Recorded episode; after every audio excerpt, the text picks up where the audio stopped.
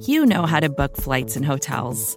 All you're missing is a tool to help you plan that unbelievable travel experience. That's why you need Viator. Book guided tours, excursions, and more in one place. There are over 300,000 travel experiences to choose from, so you can find something for everyone. And Viator offers free cancellation and 24 7 customer support for worry free travel. Download the Viator app now and use code Viator10 for 10% off your first booking in the app. Find travel experiences for you. Do more with Viator.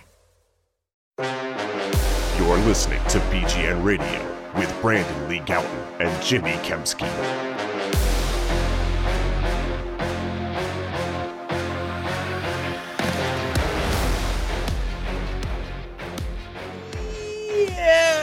What's going on, everybody? This is BGN Radio, episode number. I wasn't paying attention what what you said before we started recording. Two what? Two fifty something. Two fifty three. Brandon put up three fingers. Uh, I am Jimmy Kempski with PhillyVoice.com. With me, as always, is the uh, finger showing of numbers, Brandon Lee Gowton, Bleeding Green Nation, off to a great start on, on this podcast. On this, bleh, on this podcast, man. I am rusty, and Jimmy. actually, I messed up before we even started this podcast. I tried to say Yeah. my little yo at the beginning, and I had something stuck in my throat, and now like my voice just cracked a little bit there. Oh, just keep this all in.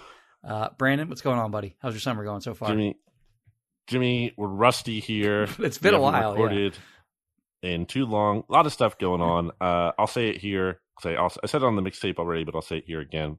Had a passing in my family. My grandmother died uh, last week, which is very sad.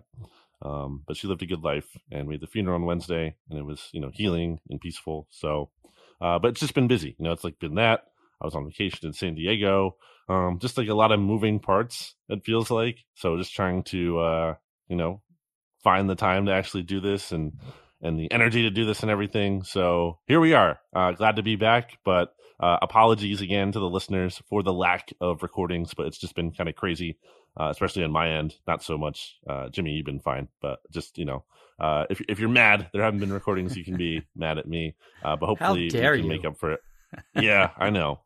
Uh, hopefully today's show, which is a fun one, I think uh, we'll make up for it. Yeah, we're gonna take some question or questions from the listeners, either on uh, from I guess uh, when people leave re- reviews on where can they leave reviews? By the way, by the way, we're legally obligated to answer all your questions. We're not going to get to some of them because people, some of the questions that have been lingering there for a while, like should the Eagles trade for Russell Wilson, for example. We're not going to cover that now. and bad job by us by waiting so long to get to some of them, I guess. Mhm. But we're going to get to some of those questions. Brandon solicited some questions on Twitter, so we'll get to some of those as well. Um, but where can they leave reviews and questions and such going forward, Brandon? Well, you can't leave a review, I believe, on Spotify, but you can leave a rating on there. Uh, If you want to leave a review, you should go to Apple Podcast, leave a rating, review, five stars, obviously, and then give us a question, a comment.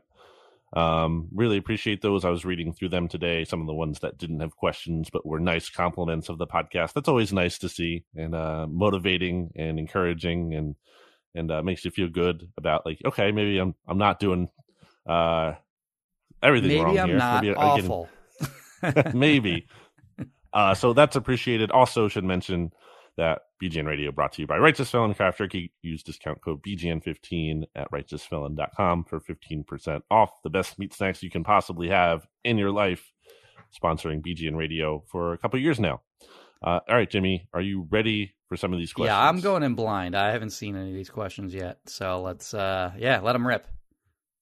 So I will give the preference here to the Apple Podcast reviewers. So I guess that's the kind of the standard here. Like if we do a Mhm. mailbag, mail mailbag, if we do a mailbag, uh, and I, I will read the Apple Podcast questions first. Like that's your little bonus, as opposed to uh, the Twitter ones that I have here. We'll get to those too, but uh, first off, we'll start with Jack Mandu eighty six Okay. who has kind of a longer question here, and I think he also tweeted this here on Twitter. So I like that he he was he really wants to get He's this question in. Uh, I have a question for Jimmy and BLG. Now that the off-season transactions have settled down, and considering BLG's quote "do anything you can to get Russell Wilson" end quote take, would you rather have option A, Russell Wilson, Mhm. or option B, Jordan Davis, AJ Brown, the Saints 2023 first round pick, Hassan Reddick, James Bradberry. The Why, last two why is may- Hassan well, Reddick wait. and James Bradberry included in there? Well, well he wait, it's not done. Okay. The last two may be an either or because it's debatable whether they could have afforded either one, but definitely not both. I reject that. And I I'm- reject that premise. But and I'm not even including whatever players the Birds would have had to give up to get Russell Wilson. okay. So that's the question. All right. So uh, I can only answer this on my on what I was willing to give up if I'm the Eagles for Russell Russell Wilson. I wasn't really willing necessarily to go three first round picks for him. So I would not give up. Um, I would rather have AJ Brown, Jordan Davis, and the Saints 2023 first round pick, their 2024 second round pick, and the 2022 third round pick. Um, so yeah, I'd rather have all that package of picks. Um, would I rather have Russell Wilson over, say, um, AJ Brown and Jordan Davis? Oh no, I guess they wouldn't have traded their first round pick for a, the Saints pick. That probably wouldn't have happened if they had just traded for Russell Wilson, right? Because they wouldn't have.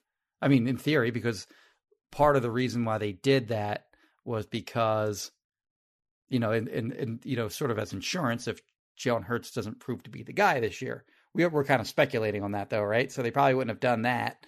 Um, so I guess the question would be: I reject, by the way, the idea that they wouldn't have been able to afford Hassan Reddick and um, James Bradberry because Russell Wilson's contract would have actually been very palatable because the Seahawks would have taken a pretty big, you know, they, they're taking a big cap hit for trading him, and you're only getting a salary. And certainly the Eagles would have just taken that salary and boom, dump that into future years, like they do with every contract that they have that's sizable. So they would still be able to get Hassan Reddick and James Bradberry um, and everything else that they did in free agency, Kyzir White, etc. I think their off seasons could look pretty much the same otherwise.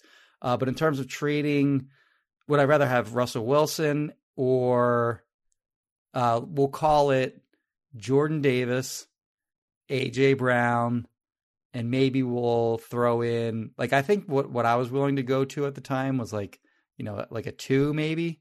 So maybe Cam Jurgens is gone, and I think I maybe said like Fletcher Cox would be in that deal too. Okay, fine, you can have Fletcher Cox. I'd rather have Russell Wilson than uh, Jordan Davis, AJ Brown, uh, Fletcher Cox, and say Cam Jurgens, for example. I'd rather have Russell Wilson. Um, presumably, also you're probably getting something back in return for Jalen Hurts at that point. You're preserving all the picks that you would have had uh, that you used to trade up for Jordan Davis. You'd still have like all those. Uh, what they trade three picks in addition to their first round pick to get uh, Jordan Davis. So you, you get those picks back, and you're going to get some players, uh, you know, early in day three.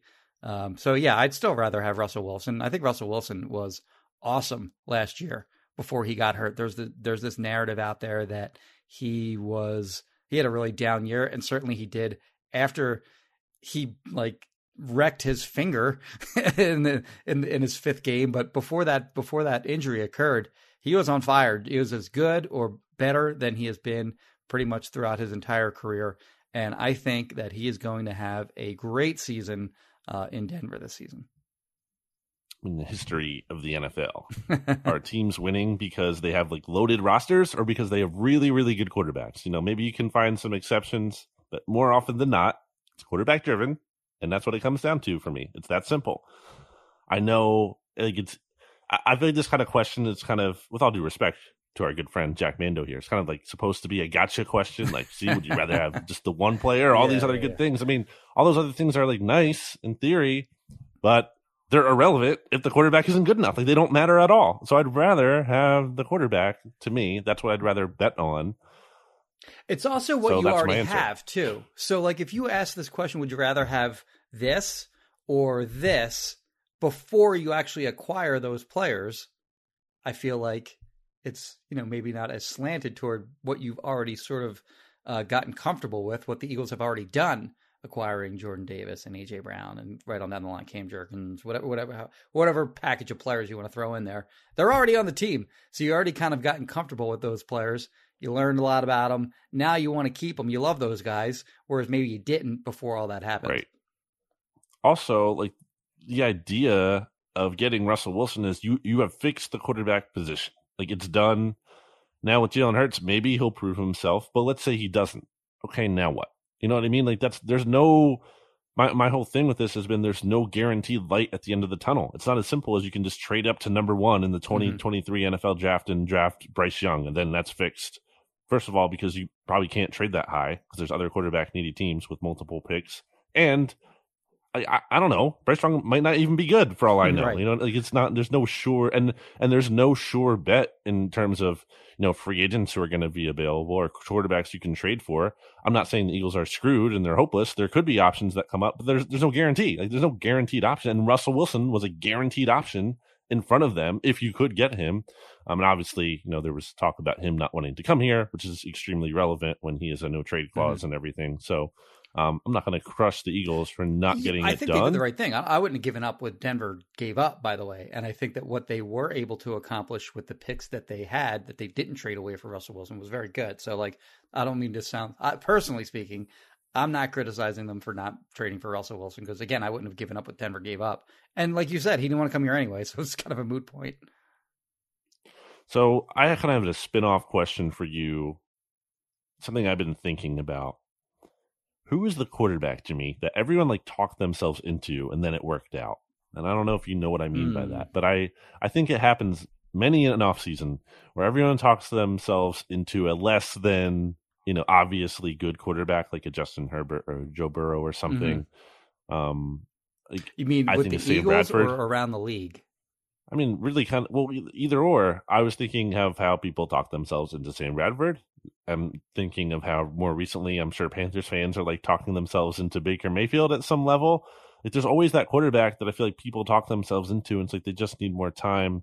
And I guess people would say Josh Allen, but again, that's just that's such not the typical kind of. Well, first of all, he's a first round pick. It's just it's not apples to apples to me, as I've gone on many times before about why I think Josh Allen to Jalen Hurts comparisons are are not good.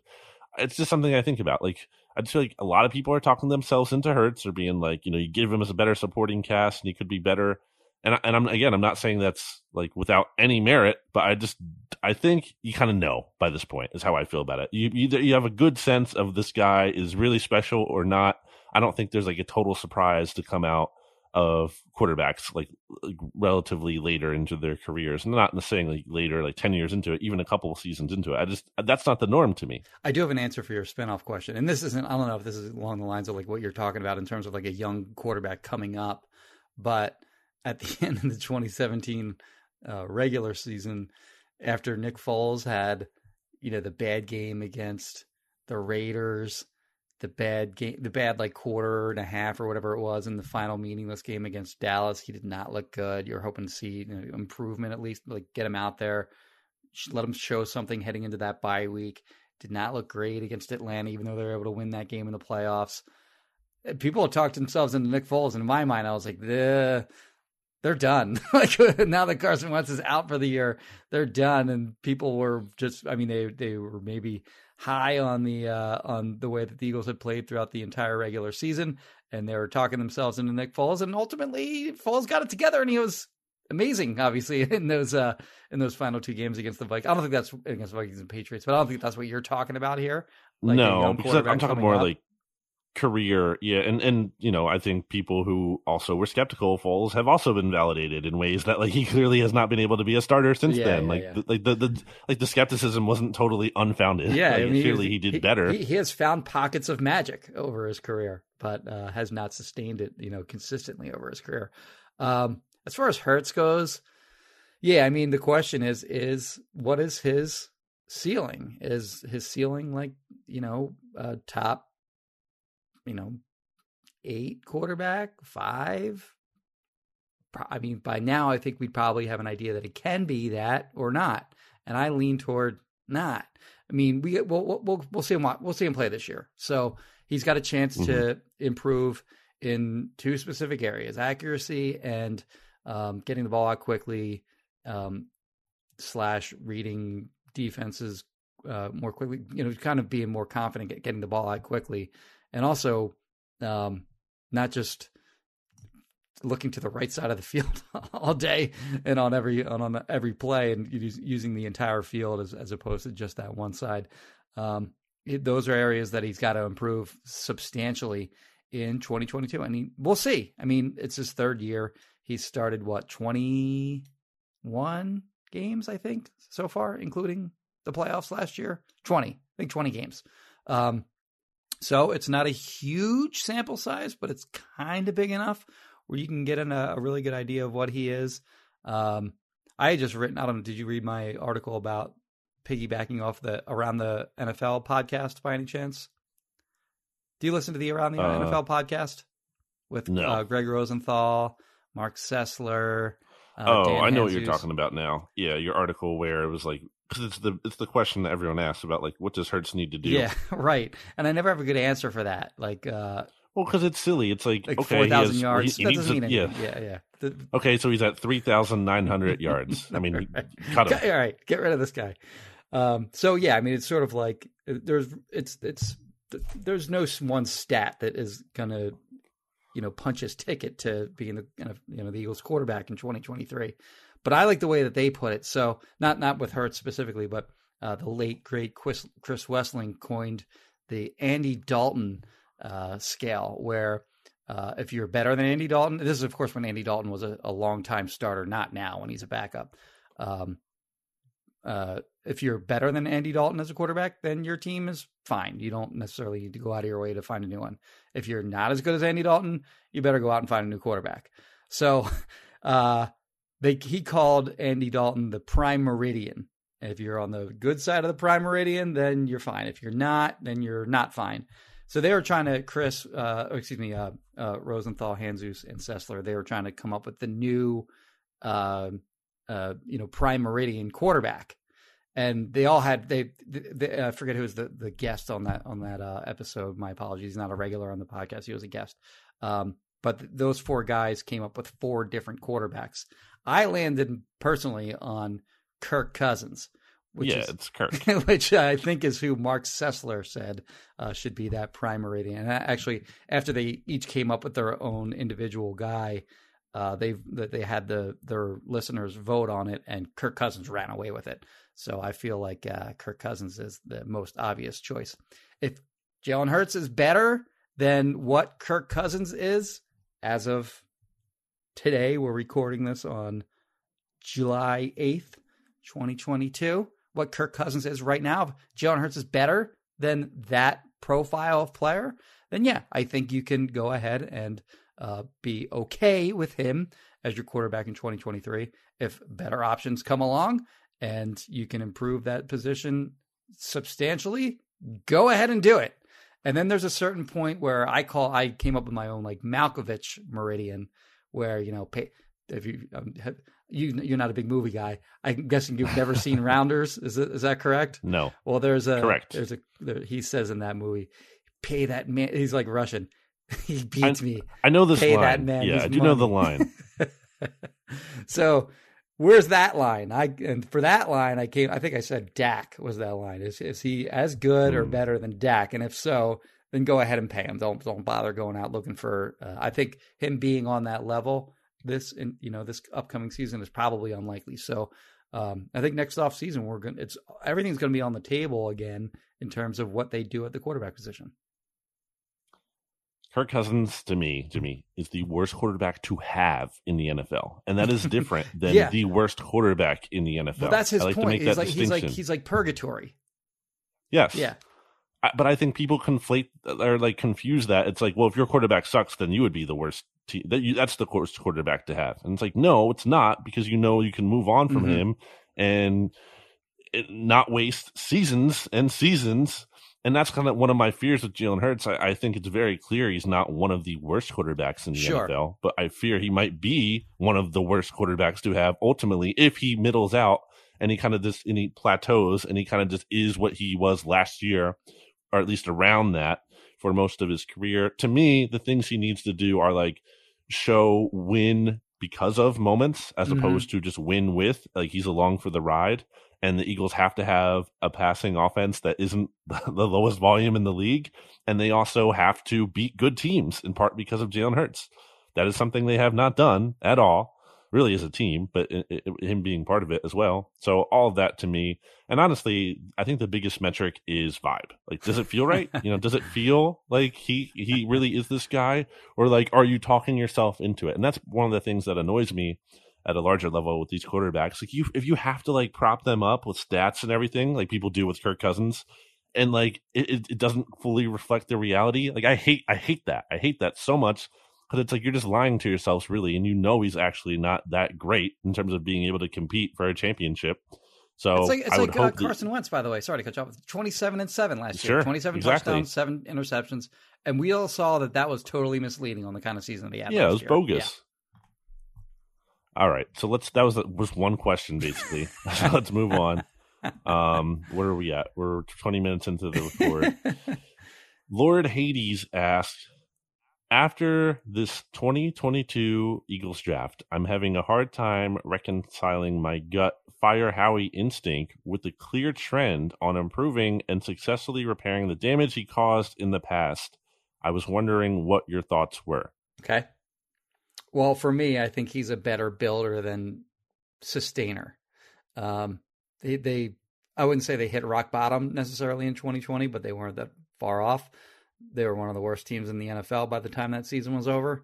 And they were not only bad, they were boring and they had a terrible cap situation. What he has done since has been really impressive. I mean, let's give credit where it's due. He's rebuilt the roster.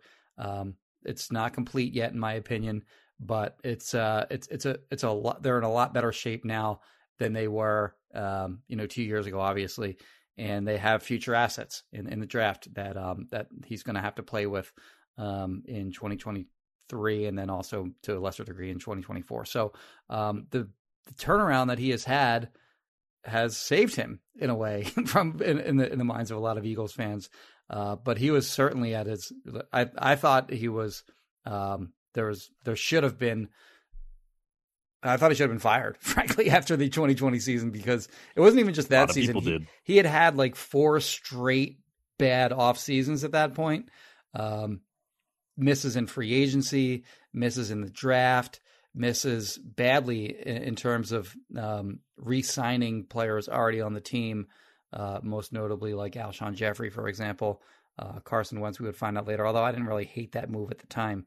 Um, but yeah, so he had had those four really bad seasons, and now he's strung together two really good ones. So I think he's sort of um, you know made up for a lot of the bad that he did. But he kind of wrecked. Wrecked is probably the wrong way to put it, but he didn't sustain what was a great 2017 roster. They had a lot of guys under contract uh, after that Super Bowl season. It they seemed poised to be really good for a long time, and then boom, they just weren't. So like now they're rebuilding again, and he's he's at his best when he's when he's when he's building the team from from nothing than when the team are, already actually has uh, valuable assets. Yeah, and part of that is he's at his best when his back is against the wall, I think, Mhm. and there's a lot of criticism, and he knows he can't just like rest on his laurels necessarily, and needs to like and has his feet held to the fire and needs to produce. Um, so he's been good in that sense when the pressure is on. Uh, To your point about really kind of just squandering, like you know, like a Super Bowl caliber roster, and obviously there were changes after that season, but the reality is they won one playoff game after that, like one playoff game, and it was the double doink game where they easily, very feasibly Yes. could have lost that Yeah. game. So like that's their that's Howie's accomplishment outside of the Super Bowl run, which he certainly deserves credit for. Not taking it away, but I'm saying like you know that's more of an anomaly potentially where you're not seeing any kind of playoff success really outside of that one year.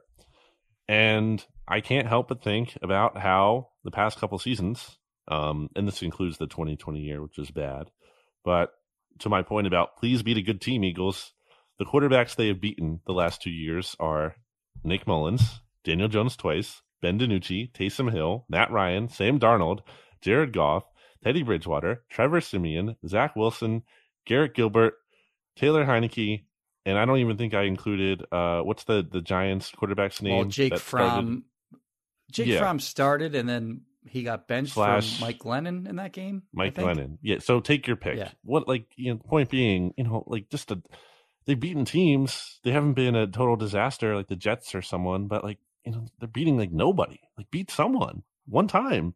So still a lot to prove in terms of can Howie build a roster that actually beats Yes, good teams and can make playoff runs and more important to anything, more more important than anything to me, and he's kind of to go back to the criticisms I had of him before the Eagles went on their Super Bowl run.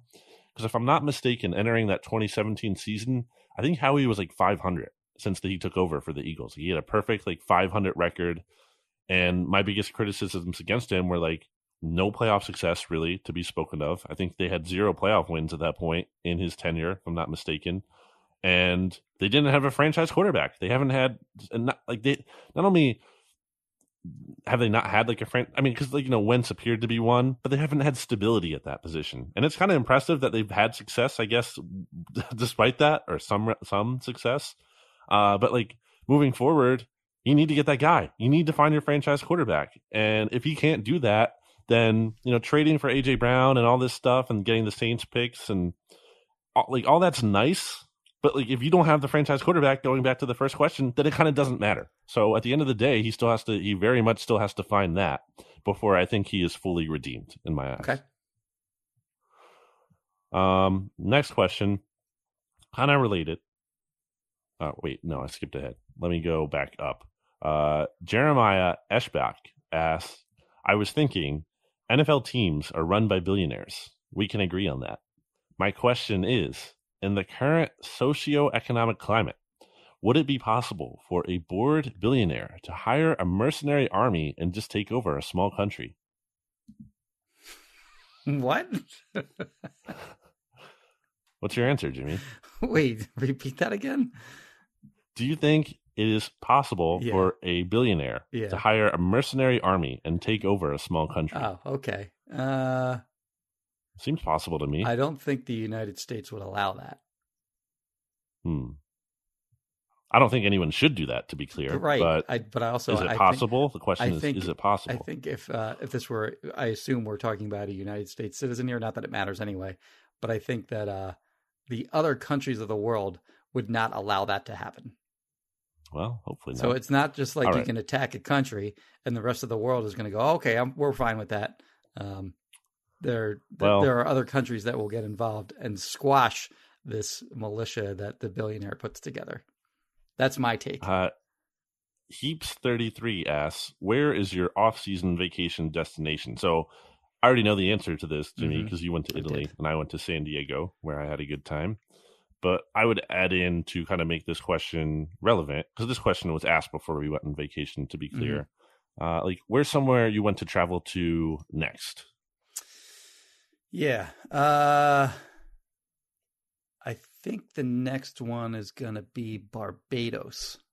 I Hmm. haven't been there yet. I'm a big uh, Caribbean guy for a couple reasons. Uh, I like the beach and I like going there in.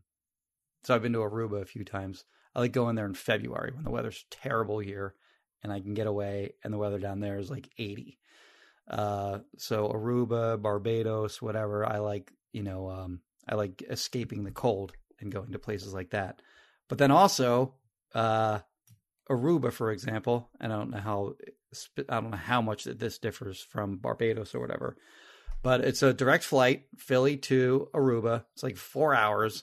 You get a rental car, you're at your hotel in like 15 minutes. It is super easy to get to most places anyway uh, in the Caribbean. So I would imagine that my next vacation will be after the 2022 season is over. Now, I should note last year we went to Costa Rica in February and we I went the week prior to the Super Bowl and I made those plans like way early. So I was counting on the Eagles of course not getting to the Super Bowl and they made the playoffs. It was like, "Uh-oh.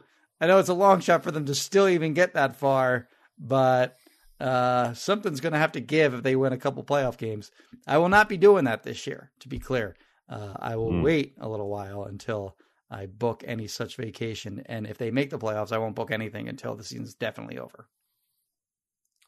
For me, you know, I've been to Boston, I've been to the Northeast, I've been to Florida before, Pacific Northwest, did California for the first time this summer, been to New Orleans. So, you know, I'm trying to like figure out like where what region really haven't I been to yet. And I guess Texas might be Okay. it. Um, might have to go to Texas. Might have to do a podcast, RJ, in person among amongst the Cowboys fans, and uh, and represent down there. So maybe it's there. I that's like my answer for a place I haven't been yet, because I kind of want to do the U.S. before I have like a super big desire. Not that I'd turn down an opportunity to go out of the country, but that's just not on my mind yet. Uh, whereas uh, if I'm just picking a place that I've already been to, I want to go to Chicago for a third time because I really like Chicago a lot. You should Uh, go first the Eagles play there. went- Not quite When as far. That, that was one of the bummer. Uh, that was kind of like, like one of the, the bad parts of the schedule travel wise when that came Yeah. out. I was hoping Chicago would be early in uh, September. in the year, September or even October would be fine. But they got to play. Yeah, I don't want to do December. They play there in December.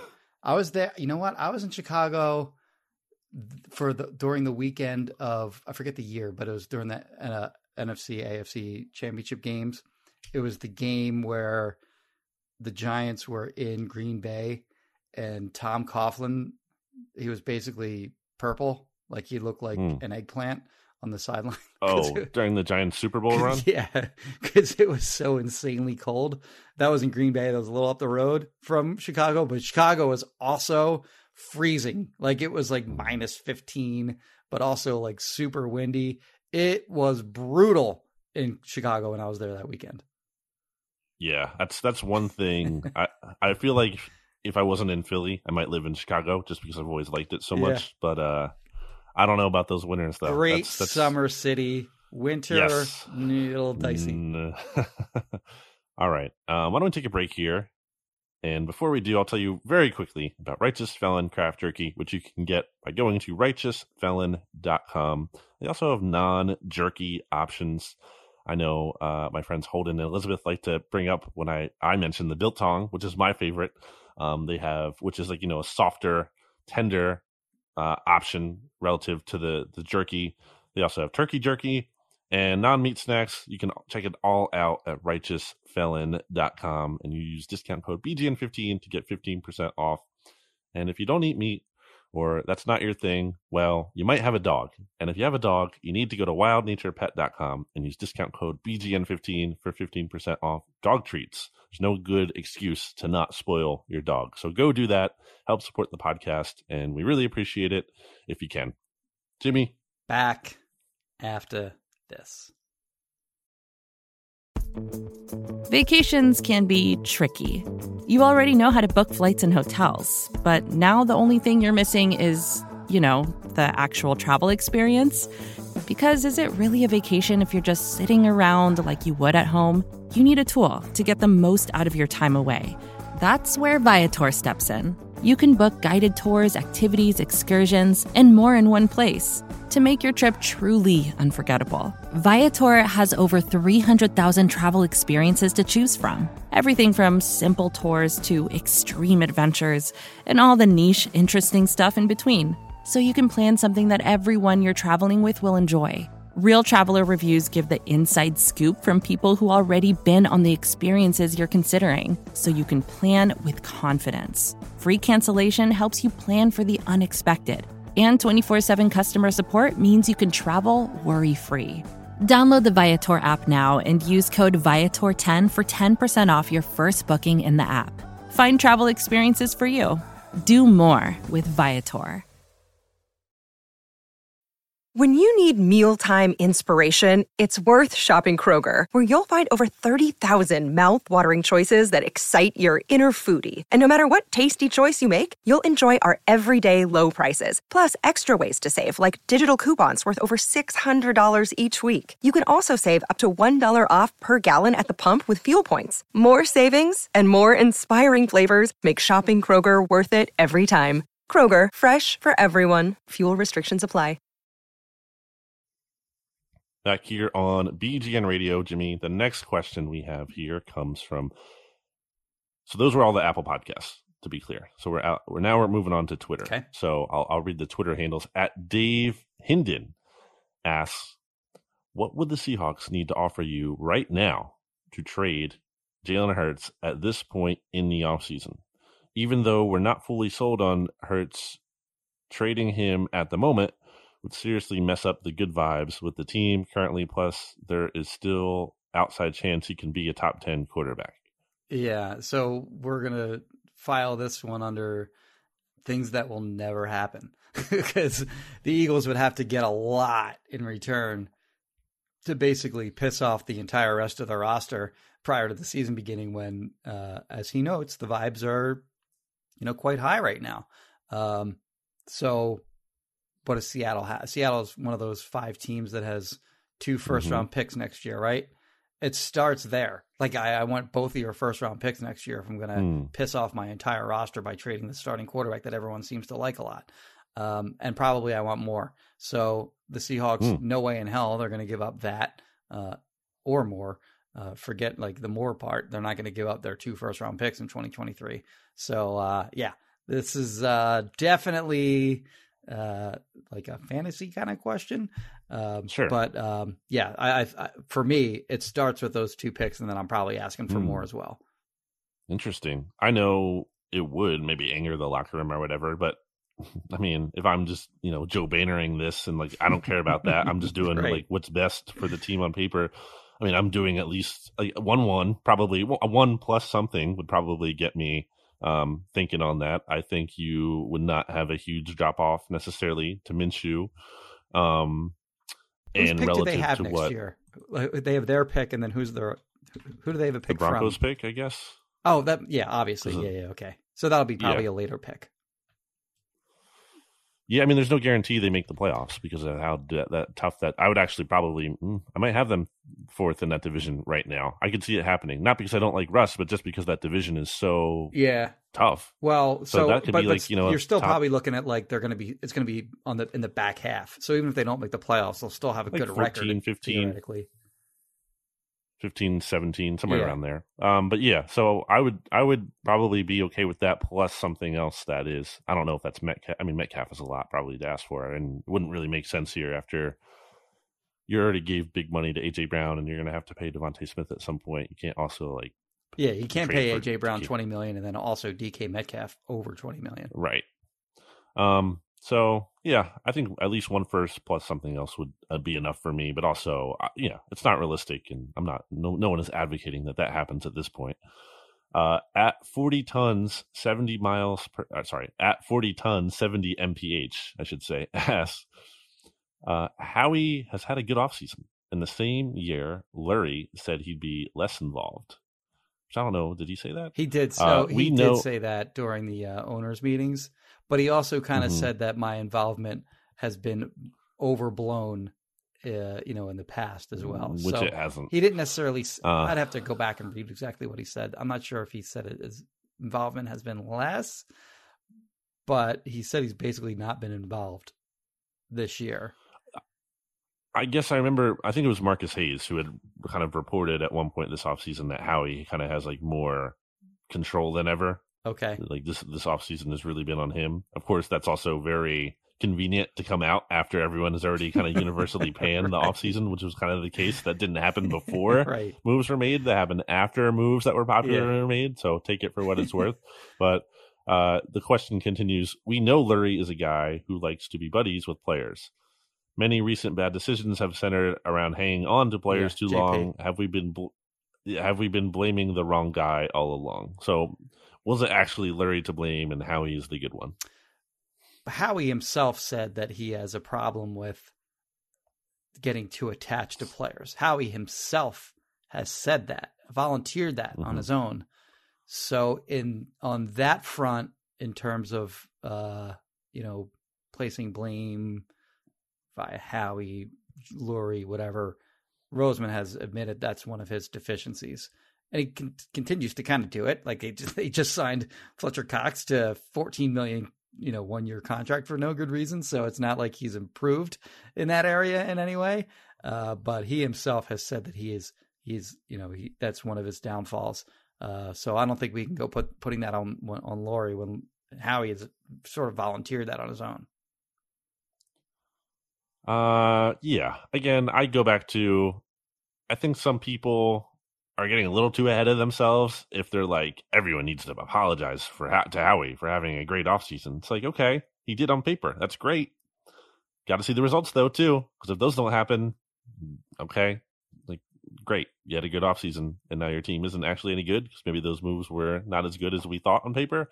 Um, so, you know, if the Eagles. You know what, though? I think in past years, we kind of knew that his off seasons weren't good.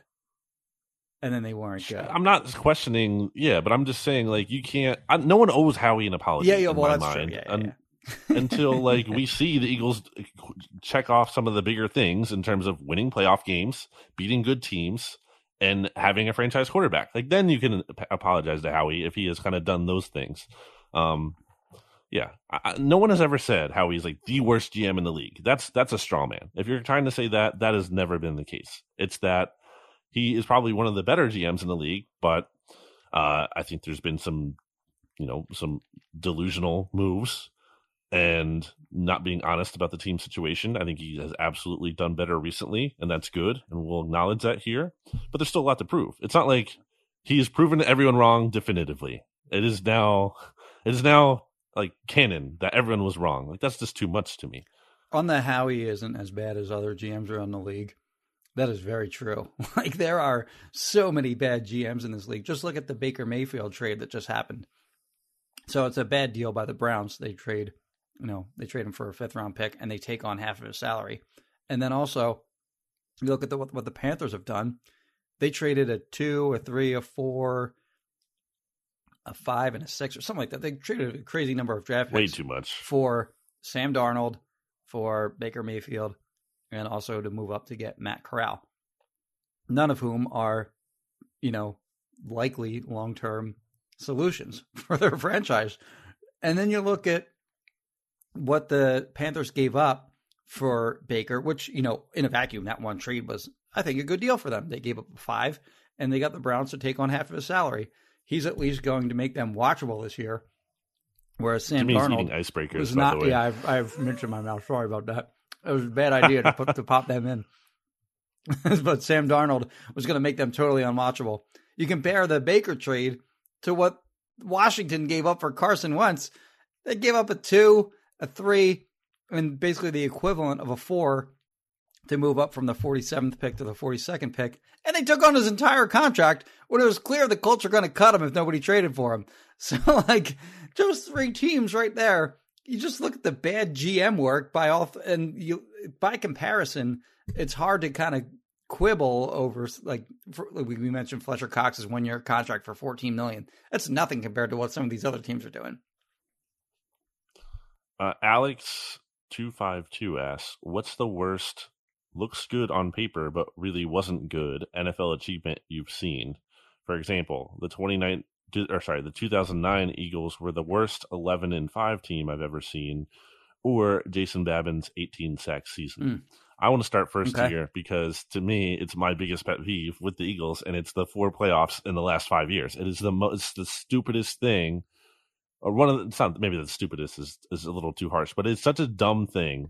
I, I hate it so much. It's like, well, see, the Eagles aren't they weren't ever dysfunctional as people thought. They've made the playoffs four out of the last five years.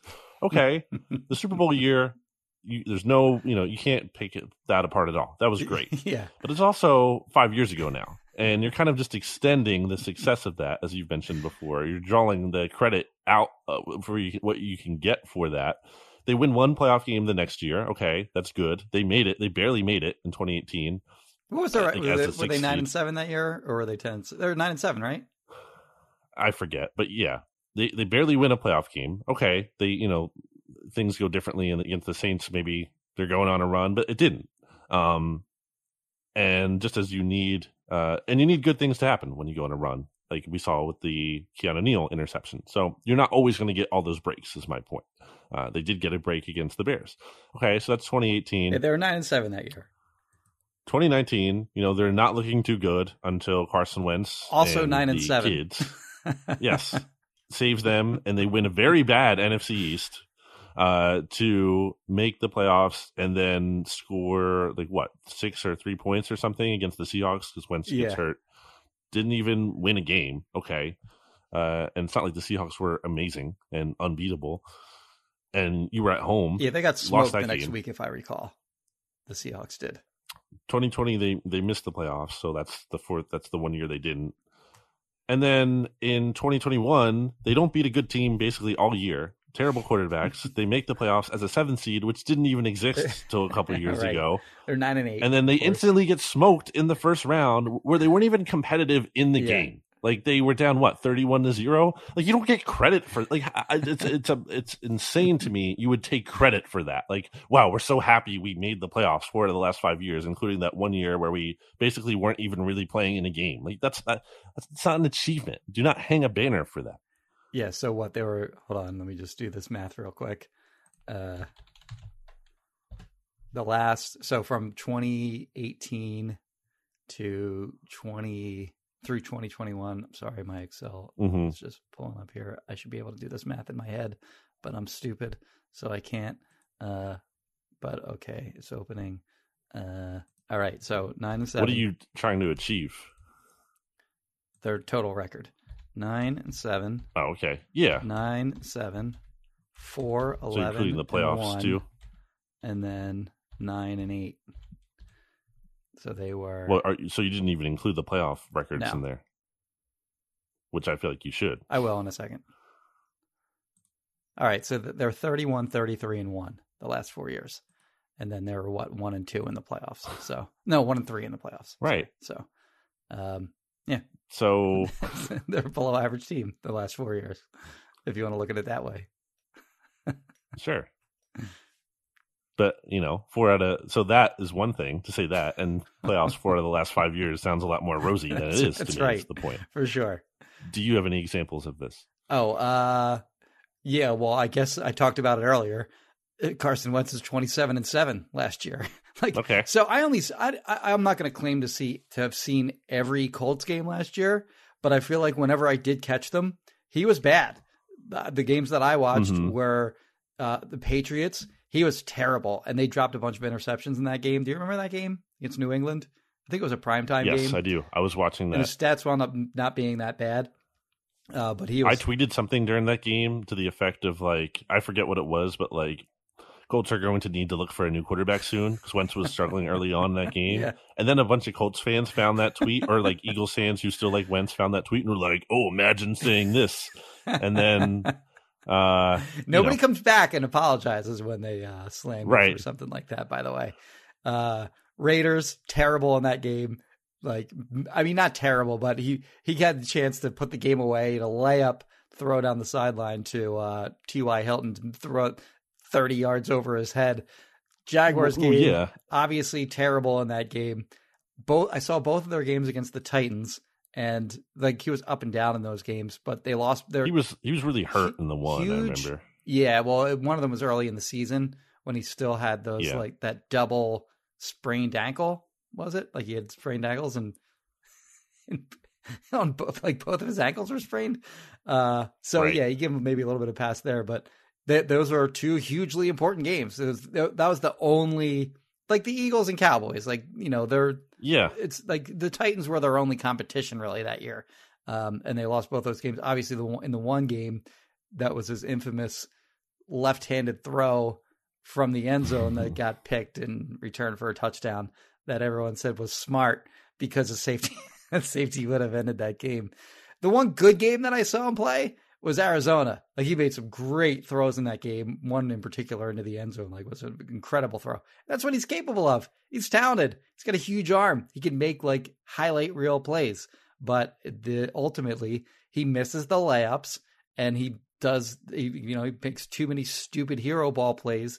Most notably the fumble against the Jaguars when, granted, like he got no protection on that play. Guy came free. He but he saw him coming take the sack. Instead, he's try- he's trying to shovel it. By the way, there was no receiver in the area on that. Like when he tried to Mhm. shovel it, there's no. He wouldn't have even been able to shovel it to anyone. So if like he had, if he'd even gotten it off, it would have been intentional grounding. It would have been the same result as a sack anyway.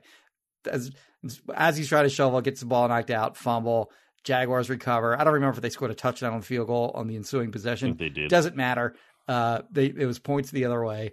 It- It's he the and the twenty seven seven looks amazing on paper, but it just isn't the reality of how he played. So uh, that's a bad example because I already gave that earlier in the in the podcast. But um, I'd have to think a little bit more on that one. Maybe I'll actually yeah next time I do a mailbag I'll expand on that one. Like, for, Well, you like just print. love talking about Carson Wentz, Jimmy. That's right. Uh, I had it on the brain, the twenty-seven seven. And you didn't even mention him being clearly not a good leader.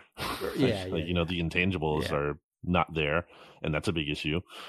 Uh, so yeah, I think that's pretty fair. I will say there's definitely going to be, to your point about like having a big arm and being able to make plays. Like there's going to be some times this year, potentially against the Eagles, where he's going to be connecting with Terry McLaurin deep down right. the field, and that's going to be a problem. Ima- but of course, imagine be trading this guy twice. imagine two teams giving up on this guy. Uh, at Pinch My Squid, good friend of the pod, asks, "Who are you most excited to see in training camp?"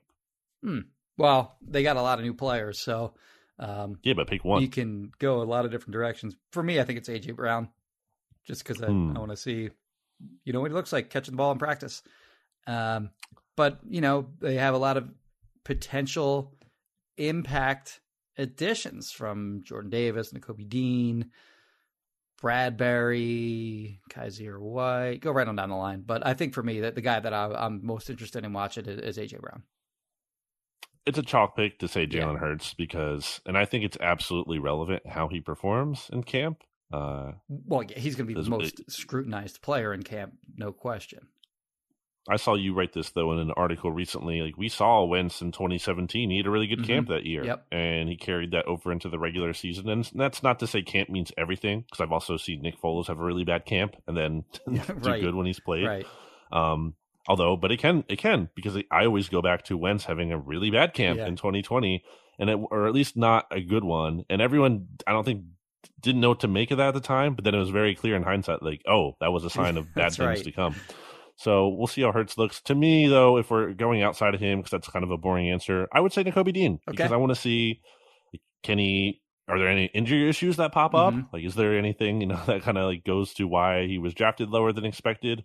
I, I mean, it could be tough for him to fully make an impact here because I think part of what makes him special is his ability as a pass rusher, and he's not going to be able to do that fully in practice. Although, you know, maybe he's getting kind of like to the quarterback a lot, and they're whistling plays dead because he's like up in his face. So, uh, and then just to see what else though. Uh, beyond that, just flying. Is he flying around? Is he making plays on the ball? Uh, I think it'll be really interesting to see, and also like how his reps go because in OTAs, Jimmy, you know, he wasn't there with the first team. It was Kyzir White and TJ Edwards. So are they going to eventually mix Nakobe Dean in, or is he going to continue to be kind of with the second team? So I think he will be really interesting to watch. Well, they're going to Uh, cross train him at, by the way, at Mike and Will. Um, they they feel he can handle that mentally, no problem whatsoever. In fact, they kind of said like his offense, or excuse me, his defense at Georgia was more complicated than the one that the Eagles run. The Eagles said this, by the way, not anybody. I think the Eagles said it's more complicated than than what they run. So he's going to pick up the defense, no problem. So he can play either spot theoretically, uh, whenever wh- wherever they fit him in at. But I think all three of those guys are. It's, it's sort of interesting, like how that linebacker position is going to sort of play out. I know this is kind of getting off topic from the question, but uh, since you mentioned him, may as well just cover it real quick. I think all the three of those guys are going to have a role. It's not just going to be like these two guys are playing and the other guy isn't. I think T.J. Edwards, Nakobe Dean, and Sure. Kyzir White are all going to split snaps.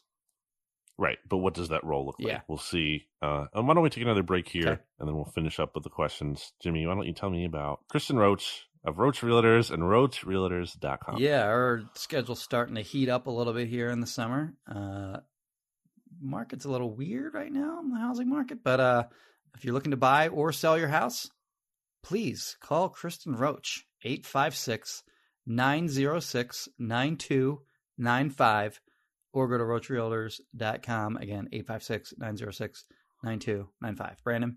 Back after this.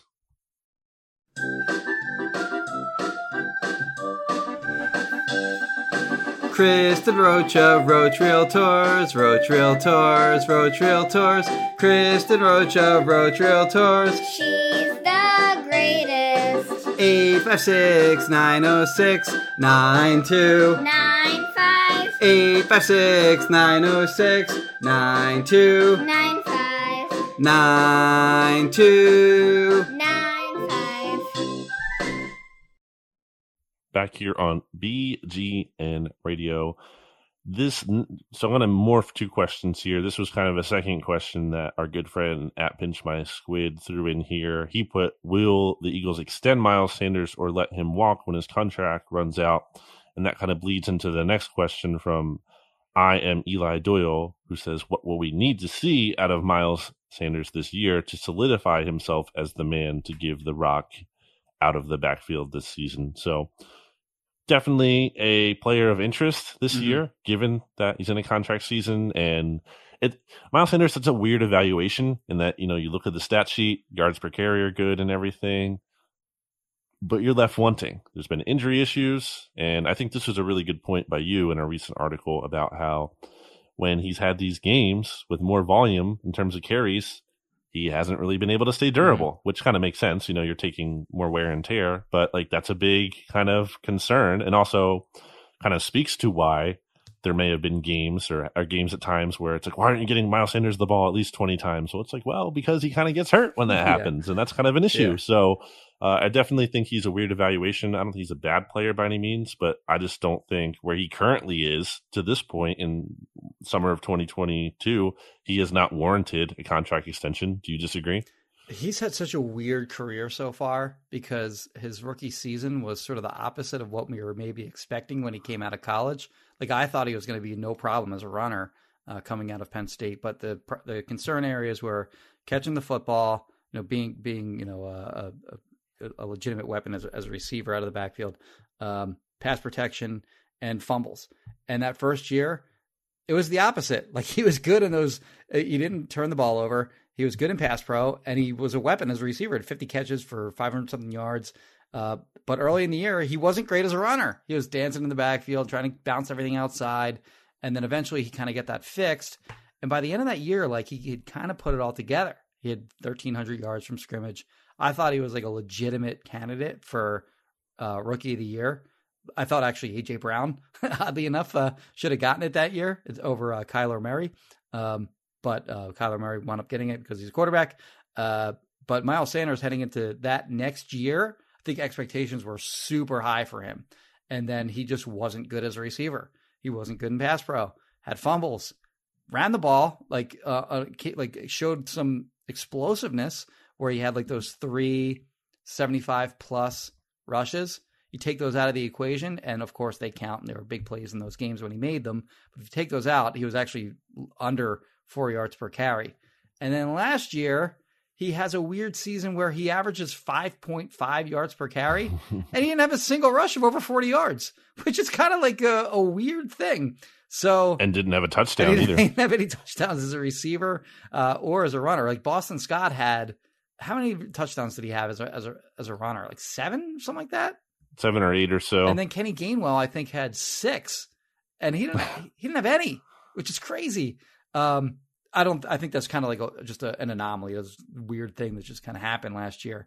Uh, but last year, you know, again, he wasn't where they wanted him to be uh, as a receiver. He ran the ball okay enough. I thought there were times where he left meat on the bone where the right. other backs didn't. But also, the other backs had no chance. Like Jordan Howard specifically had no chance of breaking off a big play, whereas Miles Sanders potentially sure. could. If he, I'll say this, whenever we talk about like what like the, the how the Eagles offense has improved or like how on paper they look really good. I never mention the running backs or Miles Sanders. Like it's always just their wide receivers are way improved with DeVonta Smith in his second year, AJ Brown, Quez Watkins could make a leap. Dallas Goedert's a borderline top five type of tight end. Offensive line is elite. And then, you know, it's all right there in front of Jalen Hurts to be successful. But you know what? Like if Miles Sanders can be what he's capable of being. Like he's shown that he can do everything at varying points in his career as a runner, pass protection, receiver, um, uh, you know, not turning the ball over, you know, not fumbling. He's shown all those things at varying points, but it's just never put it together. If he can put it together, that's a problem for like opposing defenses that already have to worry about all those other things that I just mentioned. So like if he can put it together, the Eagles' offense is going to be know, all the more scarier uh, for opposing defenses. Now, as far as the question goes, what do you do with them? I don't think you can give him an extension in season because it's going to be just too costly, and you want to see what he's going to do. Obviously, the season before you pay him. Um, yeah, and why does he want to sign that right now? Exactly. So, like, if he's playing well and they give some sort of team friendly offer, like they were able to get done with Jordan Mailata and Dallas Goedert, uh, for example, like a, a season ago, he's probably not going to want to sign something like that. He's probably going to want to see what he can, you know, uh, earn in free agency potentially. So yeah, I don't, I don't see them getting anything done until next off season when sort of the market sort of resets and, and, and they can reevaluate what his worth to the franchise is. I don't think he's been bad, but I think it's fair to say he's been kind of disappointing. Sure. Um, you know, you're, you're measuring it against expectation, and I think to me it comes down to the issues beyond injury, beyond fumbles, which are concerns. To me, his lack of development as a pass catcher, I think, mm-hmm. is the biggest disappointing thing.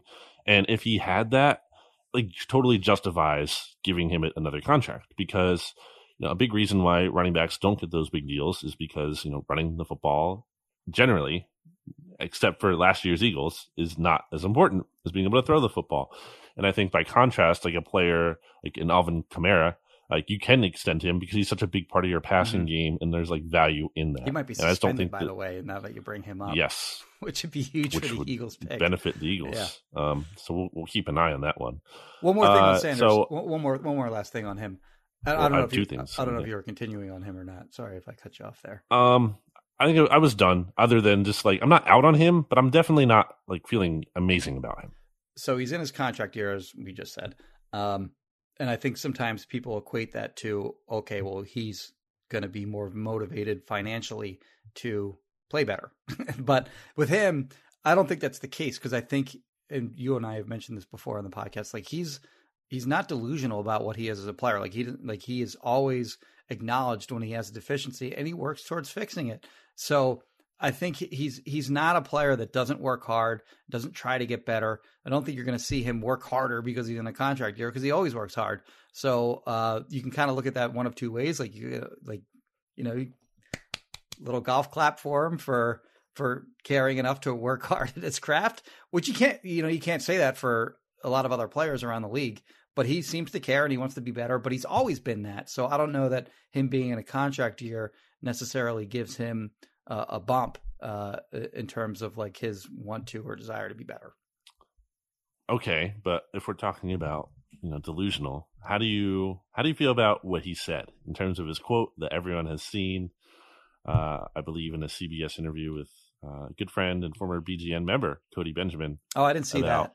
Something to the effect of, "Yeah, you did. It was the, the John it was like Clark, the last reason." Uh, podcast no, with him. No, it was well. There was that, and there was kind of talk about him needing more opportunities. Well, I think he um, said that um, on the podcast, didn't he? Right. Yeah. But the other thing he said in the interview was the line about we feel like we're on an all star team. Oh, okay.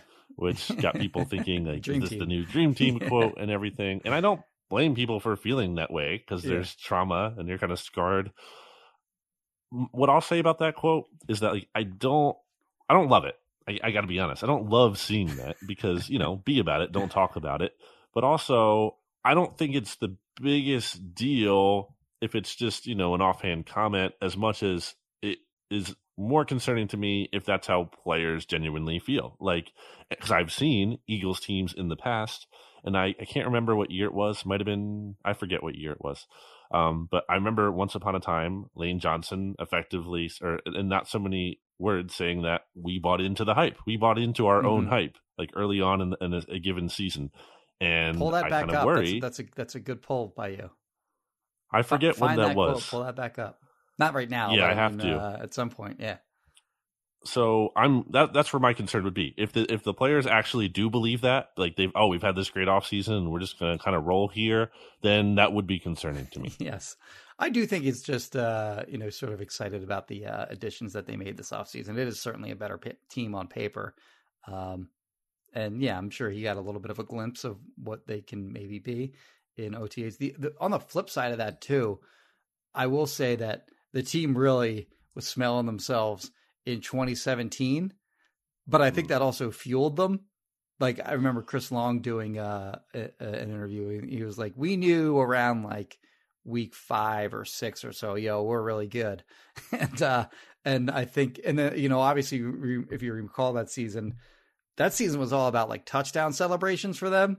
They like they Mhm. were just rolling teams and they were having fun in the end zone after every time they scored, and they kind of just had fun that year because they knew they were good and uh, and they and they rolled with it. The difference maybe is that they had already kind of gotten off to a great start and they knew they were good, as opposed to like they think they're good. So I'm kind of with you. Let's let's see it. Let's not hear it. I would also say a key difference to 2017 is there were I think people were more down on the team. I think there are really big questions about Doug. Uh, I think people didn't know. People were excited about Wentz, but there were still some questions Yeah. there as well. And I think more than anything, they were overshadowed by the Cowboys because the Cowboys had, you know, Z- uh, Dak Yep. coming off this standout rookie year, rookie of the year, which is a dumb award that he got. Should have went to Zeke. Zeke being great. I think people were so. I think there was so much hype on the Cowboys still that the Eagles were able Yeah. to like fly a little bit under the radar there.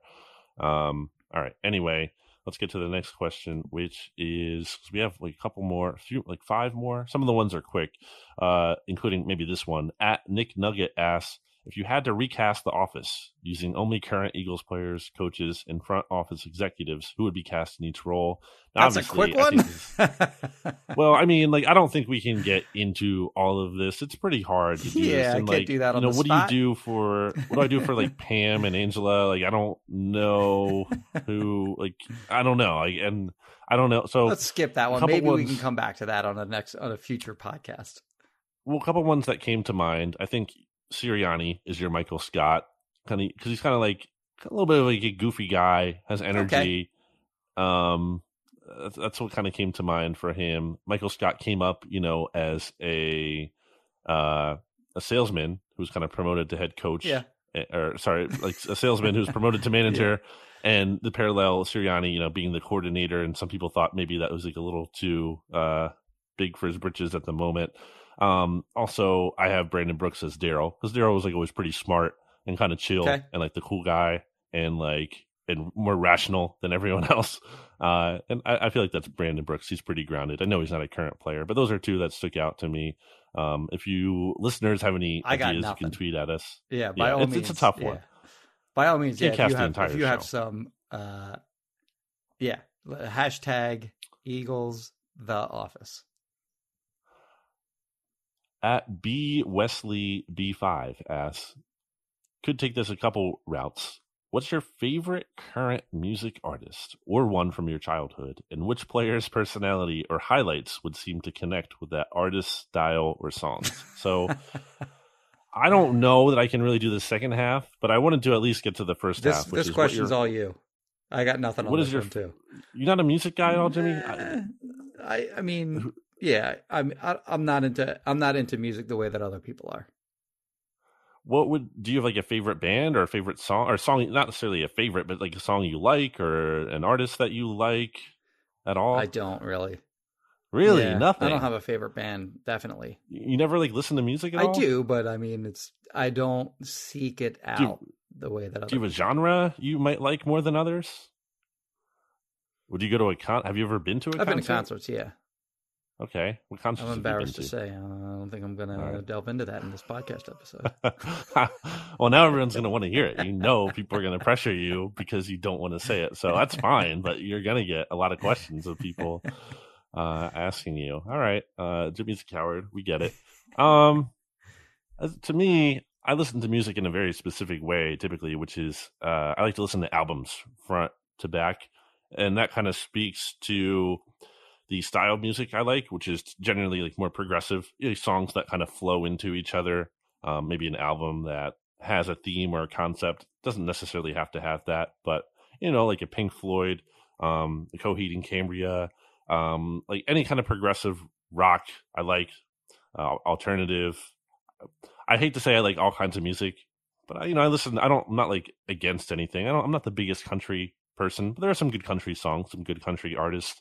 Um, I'll throw on music when I write. Uh, I don't know how you do that, Jimmy, but I like to, especially if I'm writing quiet. something longer.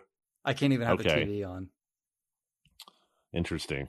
Uh, I have to have it in my headphones, like uh, headphones on, listening to an entire album. So I, do, I, Mm. I don't really like shuffle because I don't like just like hearing like random songs. Like I need I need my order, I need my sequence, and it kind of helps me get in the zone Okay. when I'm writing something, especially if it's longer. Again, like uh, I know you do like your ten awards after an Eagles game. I do like my ten winners and or my winners and losers, like kind of doing that something.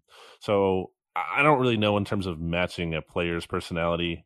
Like, I, I can't. That, that one's tougher to to to answer, but uh, I at least answered half of the question. And we have another question here from at B Wesley five B five, who says, "Play corrective GM. If you could take back one off-season move, what would it be, and how would you try to reallocate the resources you get back to better the team?" From previous statements, I would assume it is Fletcher Cox's deal, but what would you do if the Eagles didn't make that move? Yeah, um, that would definitely be the move. Because I mean, you're 14 You could just not spend the money. yes, yeah, anything. I mean, you don't necessarily have to go out and and uh, use that money. Um, I think that like, let's say you traded for Jessie Bates, for example, that money Mhm. covers him. Like, okay. okay. Now, I'm not saying they're going to trade for Jessie Bates or anything like that, or you know, and th- that's a whole side discussion on what you have to give up to get a, a guy like that. But uh, I don't think we ever talked example- about Jaquiski Tartt. but, but also way. let's say like maybe you splurge a little bit on a safety like they had interest in justin reid and marcus williams uh, does your does the back end look better with marcus williams and either anthony harris or marcus epps or anthony harris and marcus epps so I, i'm not saying i even like marcus williams necessarily but th- that that money could have gone to a position that maybe isn't as strong as where they are and how much how much resource allocation they already have uh, at defensive tackle. And of course, Jordan Davis came along after they spent that money on Fletcher Cox, but um, I think they were strong there anyway with like Milton Williams and Javon Hargrave, and they could add, you know, whether they got Jordan Davis or somebody else, they could have added somewhere along the line. Um, but yeah, I, I I I don't understand. I still to this day don't understand the, the 14 million for Cox. They could have gone to to multiple other players, or like you said, if you don't spend it at all, you can just bank it for the following year. Um, and if you're looking for another defensive tackle, I think if I'm not mistaken, Sheldon Richardson like might still be out there. You know, you could have Yeah. signed someone else who's you know For like, nothing. lesser than Yeah, Fletcher Cox, but yeah, like you know, be fine. Um, yeah, so don't love that move. I don't think we ever talked about Jaquiski Tartt on the podcast because I don't think we recorded Oh, since then. Okay. Um, do you have any takes on him? Uh, I haven't sat down. you think he's bad? What's that? That's your take on him. You think he stinks? It's- I wouldn't say he stinks, but he he has a really concerning lack of production in his what, what's he been in the league four or five years? Five years, I think. A long time now, I think. Mm, like 2014, I feel like 2014. Is that right? No, I gotta look it up. he's been in. He's been in the league for a while. I think he's been like seven seasons or so. He's Well, 30. that could be what, what, what, however long he's been. Oh yeah, you're right. He's been. He's. he's it's gonna be his eighth year. 2015. Bad job by Yeah. me. Okay, so he's got four career sacks, which you know you're not looking for that at a safety. He's got four career interceptions. He's got two career forced fumbles in seven years. It's not good. Like I want my safety to make some plays here and there, and he's been a starter for them for the entirety of his career, just about right. So yeah, even as a rookie, he started eight. He started eight games, played in fifteen. I guess the second year he started six, uh, played in 15. And then thereafter, he's every game that he has played in, he has started. He's injury prone. He played, he missed three games last year. Looks like he missed nine games the year before that, four games, eight games, seven games in 2017. So, like, he's not even able to stay on the field, really. Um, but again, it's just a lack of uh, production in terms of taking the ball away. Four again, four interceptions, two forced fumbles. He's creating less than one turnover per season. I want, you know, I want to, I want a safety that can make plays. Uh, so the the counter is like if you look at the 49ers defensive splits with and without him, which you you know take it for what it's Mhm. worth. There's a lot of variables in there. It's not a perfect science, but they were better with him significantly than without him. And there's a thought to his game that he's not going to make the big plays. And people will point to the NFC Championship Oh, God, game yeah. interception drop maybe there, which is really bad. But he kind of seems to have like a knack, the book on him, for being in position to prevent some of those bigger plays and not being like a total liability on the back end. So, and also, uh, there seems to be some thought that at least going off of uh, Johnny Page's good film breakdowns for BGN. I meant to Johnny, get. I've, I've, I know he liked him. I've been meaning to to read that and see if my because again, I really haven't dug in and watched a lot of them. Johnny, I'm sure has. So I'm willing to have Yes. my mind changed on him. I have to. I have to actually take a look at that post. Johnny did all the safeties. So he did Jaquiski Tartt. He Mhm. did recently Anthony Harris this week, and he did Marcus Epps. And he, he he was pretty high, I think, on Marcus Epps. I think I think he liked Tartt a little bit better than Epps, but I think he liked Epps second most, and then Harris. So I'm almost wondering like if Tartt and Harris will rotate more so with Epps being in there Mhm. more often based on different skill sets and whatnot. In any case, I think all three of those guys are going to get some kind of snaps, kind of like we talked about. There will be, you know, rotation at linebacker. I also think there will be, you know, safety snaps divided between those three guys. Yep, that Mainly, I don't sense. think K'Von Wallace is really in the picture or anyone else. They did that matter. last year So- too with Rodney. Right, exactly. Yeah, it was it was Rodney, and and I wonder if they want to take that approach with Anthony Harris now, who's a little bit Mhm. older, and and Tartt really, and kind of like not put the full burden on either one of those guys, and kind of split it up a little bit. So something to monitor. Uh, yeah. So that was the Cox question. We have four more. At Talon NJ thirteen asks favorite Sunday paper cartoon, and the guy asking this, I should mention, has a Calvin and Hobbes avatar. Okay. Uh, does the Far Side count? I think so. I think they were in the paper when I was a kid, right? But yeah, the Far Side. I, I was Larson, looking up a list of the top comics because I it's been so long since I feel like I've looked at a comic in a newspaper same. since I've held a newspaper really. Yeah, right. Um, so it was tough. Uh, I don't remember those. The three ones that came to mind were Peanuts, you know, like Charlie Brown Sure. and stuff. I always like those. Classic, hard to go wrong. Love the Charlie Brown piano, by the way. The, like the intro. Love that song. Yeah. Love also the, the Christmas song. Um, Dilbert. Jimmy, don't get us D- DMCA'd. uh, Dilbert, I always thought was kind of fun, and and uh, to me, it's not just about like the content of the cartoon. I also have to like how the animation looks. That also works for me with certain shows. Like I, I've never been a South Park guy. I know people think it's funny, think it's great, but I can't get over. I don't like how the animation looks. Like it doesn't look good to me. Like it just doesn't look like something I would enjoy. So that kind of turns me off. And I also put Marmaduke in here, so I always thought that was funny with the the big dog. Uh, so those are my top three. Got a lot of answers there. But yeah, I'm going Far Side. My- above and beyond. Yeah. My dad, my dad used to have an entire Calvin and Hobbes book, like comic book, Mhm. which was fun. Um, although I was way too young to like understand it, and also I started coloring it in, which he was not, not happy about. That's funny. So they're black and white. It's like a coloring book. Uh, so shout out to my dad. Sorry, dad. Uh, at GMD one one two eight four asks, "What is who is the statistical wide receiver one in twenty twenty two?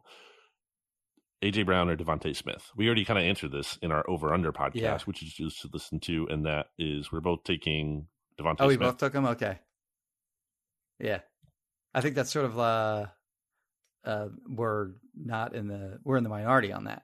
I think most people will think of AJ Brown as the likely number one receiver next year, whereas uh, we may as well Mhm. just repeat ourselves. real- I'll repeat myself real quick. When I looked at AJ Brown's 2021 season, um, and to be clear, we have to account for he was banged up that year, missed like four or five games, I think four games, but was also otherwise he played through injuries as well, so that affected him. Um, but there were a lot of drops, and there I was disappointed by his tackle breaking. Now in 2020 and 2019, like he was at times Christian Okoye and Tecmo Bowl guys just bouncing off of him. But last year he didn't really have as many broken tackles as I was anticipating when I sat down and cut up video of you know all of his targets. So um, he'll be healthier in 2022 presumably, and maybe he'll go back to the get back to the receiver that he was in 2019, 2020, 2018. Um, but we'll see. I mean, because I, I don't think that's uh, uh like a, a, a given. Uh, I will say that he was more productive than his numbers showed last year because he was by far the Titans' most productive receiver, even though he missed four games. Like closest guy was Julio Jones, and he outpaced him significantly anyway, even missing those games. Um, and also the Titans, like the Eagles, were super run heavy. In fact, I think they were the second run heaviest team in the NFL Yep. behind the Eagles. So he miss out, he misses out on targets because of that. Um, but I like what I saw And I don't mean to be super negative on AJ Brown because I think AJ Brown's an awesome player, and I think yeah, it's, be. it's not even about being negative about Yeah, him. yeah. I think it's more about I a think- belief I- in DeVonta. I think DeVonta really showed a lot as a rookie, and the step that he makes from year one into year two is going to maybe not be a big one because he was already kind of polished coming from college into the NFL, but he's going to be better for sure in year two. And I love the way that he runs routes and gets separation. And I love his sideline awareness, his general awareness on the football field. He catches the football well.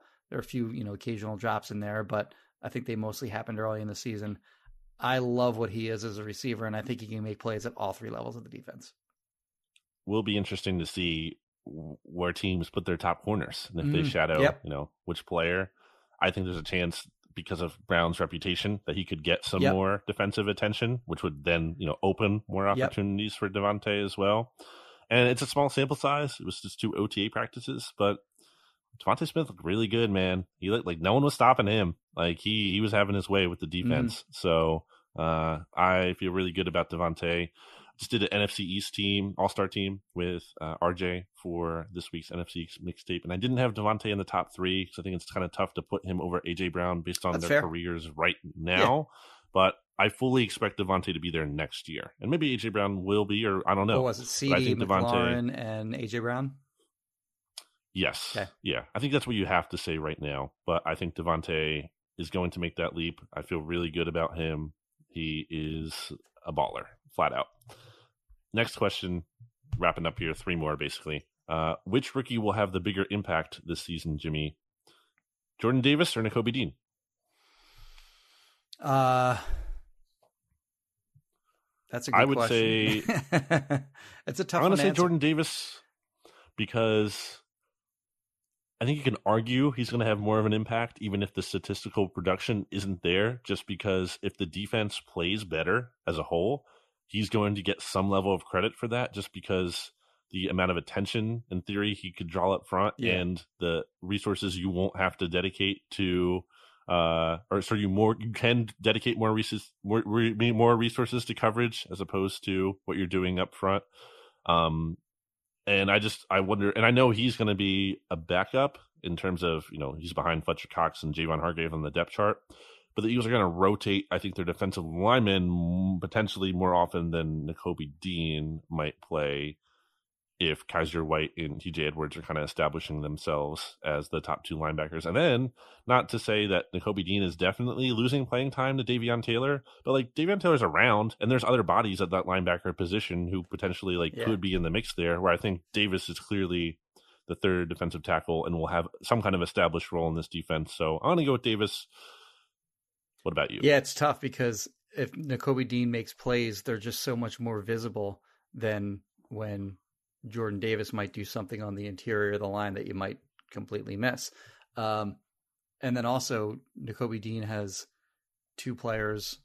I wouldn't even say that that are definitely ahead of him, but there are two players that aren't on the same level at his position that are sort of in place at Jordan Davis's position at defensive tackle. So, like, he's going to have a maybe a potentially harder time getting as many snaps and opportunities as Nakobe Dean potentially. Uh, but I'm with you. I think uh, ultimately Jordan Davis is, um, you know, was selected as highly as he was for a reason, and they gave up the assets that they were willing to give up to go get him. And I think they're going to make sure that he gets his share of playing time in in 2022, and they're going to put him in a position to to make plays and, and be successful. So yeah, I'm going I'm going Jordan Davis.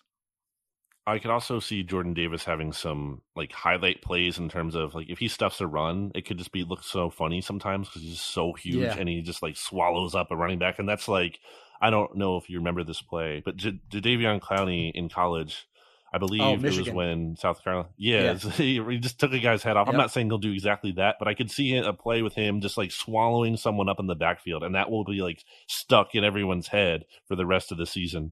Uh, and I think you know, I just think he'll have a good opportunity to do things like that. There's So- a highlight and from I just- him last year. I forget who they were playing, but the quarterback scrambled to his right, and it wasn't like Florida was it? Um, mm, I think it was a smaller school. I I, I could be wrong on Okay. that, but it, the quarterback wasn't some statue that couldn't run. Like, Oh, and he no, like, yeah. he you saw Jordan Yeah. Davis from his you know from the interior just sprint to the outside and you're like holy shit how does that guy run that fast so like I think maybe there's a there's a moment like that in 2022 that we see from Right. him I, think this kind of speaks to like just the unique athlete that he is. I think there's potential for him to at least be seen to have more of an impact because he's just such a freak out there. yeah And you know, like nothing against Nakobe Dean, but Jordan Davis, like you said, was taken higher, and I, I like him better as a prospect. So I'm going to bet on that. yeah Uh, two quick questions to end it. Um, at Mismatch Philly asked, "Is there a fantasy football league that all of the BGN writers participate in?" And the answer is no. And the answer for me, at least, will be no because you don't play I don't all, play right? fantasy football. yeah I've not played fantasy football since like maybe 2015. Huh, I just I can't do it. I can't do it with I can't be stressed about like setting my lineup on the day of a game when I already have like a billion other things going on that morning. I can't I just can't do it. I can't dedicate the proper time to fantasy football and balance that with what I have going on for work. It happens So, to me all the time in the press box. Like if the Eagles have a one o'clock game, for example, I'll be I'll write my inactives and then I'll just be eating the press box food spread stuff and I'll be, you know, BSing with other people. And you gotta get your lineup in by a certain point before one o'clock. And uh, you know, I'll look at the clock and it'll be like twelve forty five and I'll go, Oh, oh, I forgot about, I forgot to set my fantasy football lineup. Cause I, like and for me and you, we spend so much time watching, writing about, thinking about football that when we have free time, we don't necessarily want to cram more football into it. So that's kind of been, I've, I've been in two leagues for the last, I don't know, six, seven, eight years or something like that. I will definitely not be adding to that. If anything, I'll be subtracting from that. Uh, but yeah, that's why I, I knew that you weren't a big fantasy football player, but it's been like seven or eight years since you've done it, huh?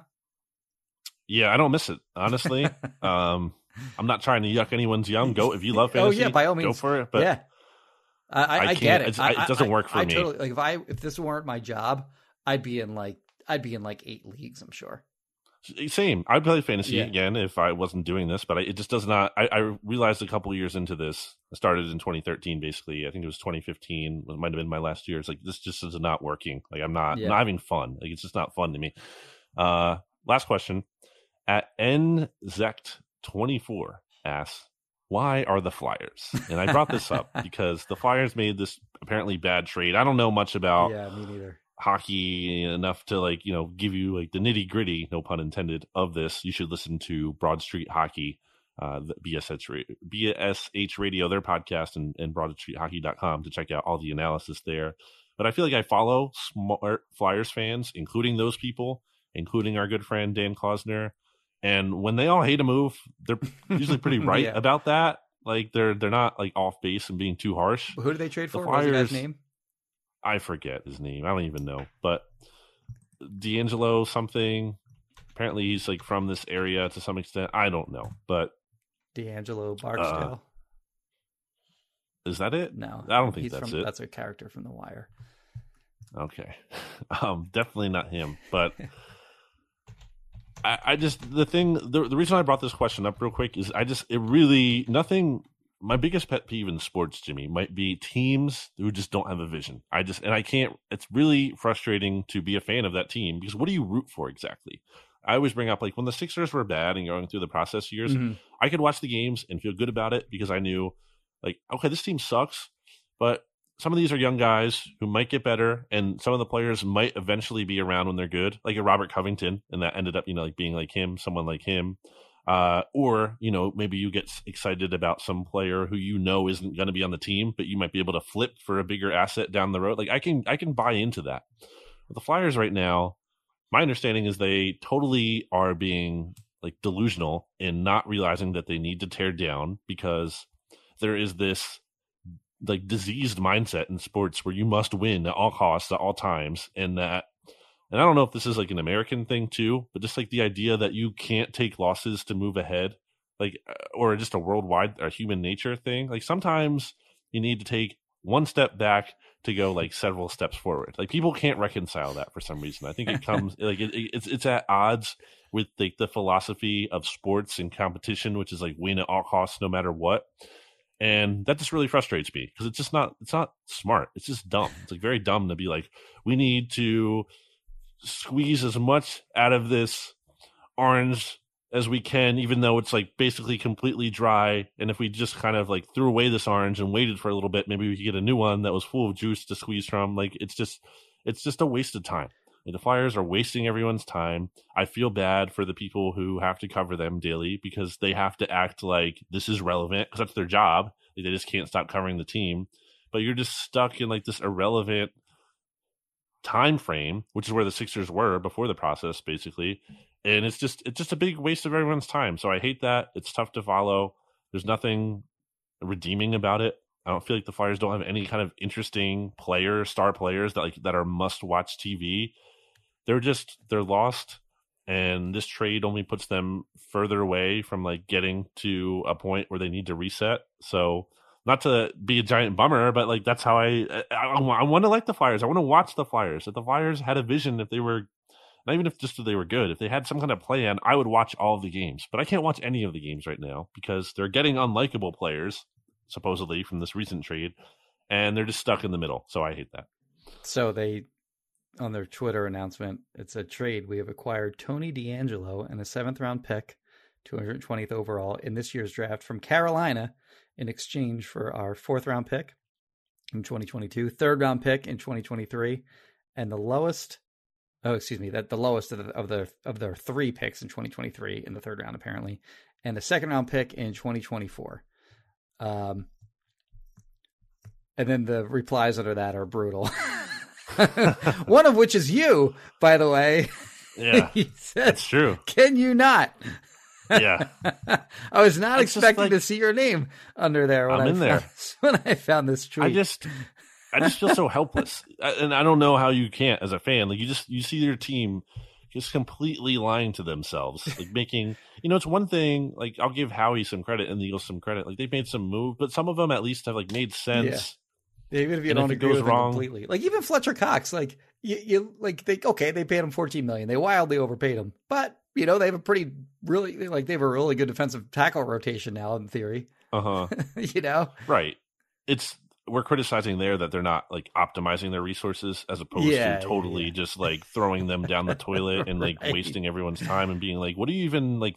I can't even see what you're thinking. here. Yeah. Like, what is the logic? Like, what are you? How are you approaching this? Like from from what I gather, this Flyers trade, they basically traded a guy away last year who like kind of fits this same profile. And it's just like it's just like, what are you doing? Like, I don't understand what what the thinking is.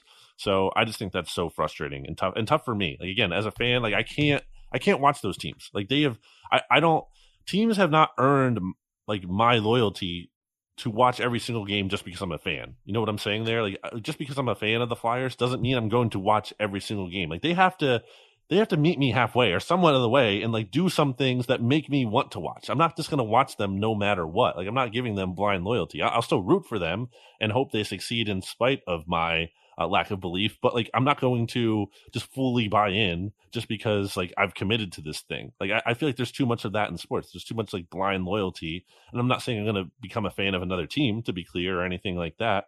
But like hold the team to higher standards. There's so many Flyers. I like this. I'm not to blame it on the fans, but I feel like there are a lot of Flyers fans who kind of like just go along for the ride with this stuff, and they'll like criticize it. I'm not saying they love it now, but they don't like really do anything about it. They they, they still support the team as if they would if they were making smart moves. So it's like, well, I feel like maybe that kind of shows the front office that like you're not kind of serious enough about and I don't know what they can do at the end of the day in fairness. I don't know like if a boycott or whatever is really realistic, but I feel like maybe if the viewership numbers go down and the ticket sales go down, maybe the front office is thinking like, "Oh, we might actually need to change things because people are kind of tuning us out." And uh being fans feeling indifferent about us is really bad. So, well, what do you know? You're a That's all I got. blogger. yeah, right? Well, you know what? I actually have an answer to that question because former Broad Street hockey blogger Right. Eric Tulsky is now part of the Carolina Hurricanes front office as their assistant GM, and he is who just ripped off the Flyers in this trade, or so everyone says. also, weren't the Not he, Hurricanes but like the, the Canes front office. I don't know how much Eric had to do with that, but but yeah, former just- blogger making good trades for the Canes against your Uh, against your team.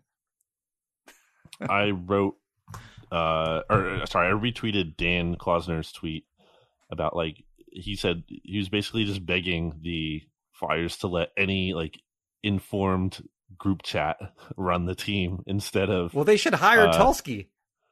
I mean, honestly, yeah. Didn't the what did the Hurricanes just do? Did they just win? No, didn't win they the got Stanley knocked Cup, out right? by the uh, Rangers. the I think, Rangers? in the in the round to in the Eastern Conference Final. no, maybe the one the round before that. Okay, because so the whatever Rangers they made the playoffs. to the Lightning. Um, the Rangers lost to the Lightning after they beat the Canes.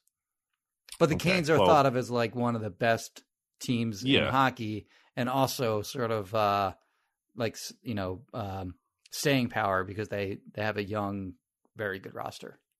Hmm. Something to think about flyers all right way too much hockey talk probably for this podcast but um we haven't talked in a while jimmy so it was good to go longer uh, do you have any final thoughts Uh, I did not come prepared with final thoughts, um, but I am enjoying my summer and uh, hugs to your whole family for the loss of Thanks, your buddy. grandmother. And um, I don't know, training camp isn't too far away. What are we at? Uh, July eighth now, and so they report report the in 26th. 18 days but then their first practice will be the day after that so the first practice is still almost three, just under three weeks away yeah. So uh, that'll be fun. I will uh, try my hardest to enjoy these next three weeks before my life is over. Uh, they'll go like that it, def- it definitely will. How about you? Yeah. Uh, also, same, trying to fit in some last minute uh, things to do, see some people, do some things before training camp arrives. But once training camp is here, Jimmy, Yeah, people know what it is daily pods, that's right. every single practice, Practice notes, practice notes, all of the good stuff coming everyone's memories way. made. Memories made. Uh, honestly, once training camp Training begins, camp is kind of the fun, like the the my most favorite time of uh covering football. Even if I am sad that like uh the summer's basically over for me, it is my favorite time of year, and there's definitely juice to it when when you kind of get going and they they put the pads on, they're hitting a little bit, and uh you're at practice every day. I, I that's that's my favorite part of that grind. well optimism like like just lives in that time of the year because like okay this player's looking good in training. There's no accountability yet. They haven't lost a game because as soon as that first loss comes all that stuff goes out the window but until then you're riding high so uh yes also looking forward to that and we'll have all the coverage for you here but in the meantime uh i guess try to enjoy the downtime because things will move fast once training camp gets here preseason games will be here, and then the regular roll right into the regular season roster cuts. All of that stuff will fly by, and then it'll be February before we know it. Um, so looking forward to enjoying this little time of downtime that we have for the moment. Uh, yeah, okay. So let's wrap this up, Jimmy. Uh, BGN Radio brought to you by Righteous Felon Craft Jerky. Go to righteousfelon.com. Discount code BGN15 for 15% off your order. Same discount code works at wildnaturepet.com. Real quick, thanks again to all the listeners who did leave ratings and reviews and questions and weighed in on Twitter and everything. And if we didn't get to your question, it is personal and we don't like you at all. um, that's what Jimmy is uh, holding up on a sign right now that he wanted me to read. with a picture of my it, with but, a uh, middle finger on it too. yeah. Uh, so I'm just reading what he said. Uh, check out Kristen Roach of Roach Realtors by going to roachrealtors.com or texting or calling the following phone number that Jimmy will read right now. 856 906 9295. And if you don't live in New Jersey or, you know, if you're just looking for advice, you can reach out to her, right, Jimmy? Like she can she can help you. She at the very least, uh, she will take your inquiry, right, and, and do her Sure, best to help you, even absolutely. even if she can't actually herself buy or sorry, sell you a house. I'll volunteer that. Just don't say that I said that uh, when you do text her. um what else? Um, re- ratings, reviews, all that good stuff. I haven't closed the pod in a long time. I forget how to do it. And uh, we'll talk to you soon. We have uh, you know more NFC's mixtape coming along through the summer. Trying to get Jimmy on there at some point. We had promised the the audience that we would do that, but then my last week kind of got thrown into chaos, so we, we didn't weren't able to make that kind of happen. So, but point is, we're not going anywhere. Uh, plenty of pods coming out for you still, so stay tuned, and we will talk to you all next time. Goodbye, everybody.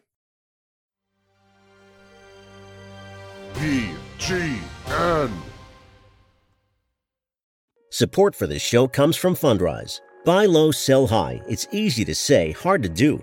For example, high interest rates are crushing the real estate market right now. Demand is dropping and prices are falling, even for many of the best assets. It's no wonder the Fundrise Flagship Fund plans to go on a buying spree, expanding its billion dollar real estate portfolio over the next few months. You can add the Fundrise Flagship Fund to your portfolio in just minutes and with as little as $10 by visiting fundrise.com/fox. Carefully consider the investment objectives, risks, charges and expenses of the Fundrise Flagship Fund before investing. This and other information can be found in the fund's prospectus at fundrise.com/flagship. This is a paid advertisement. Support for this podcast came from SAS. Data is everything, and now everything is data, which means more to process, more to analyze. And now more than ever, speed to answers matters. So, how do you produce those answers as fast as the world produces data? With SAS Viya, the quickest way from a billion points of data to a point of view. It's a more productive data and AI platform that helps you get more done. Learn more today at sas.com slash VIYA.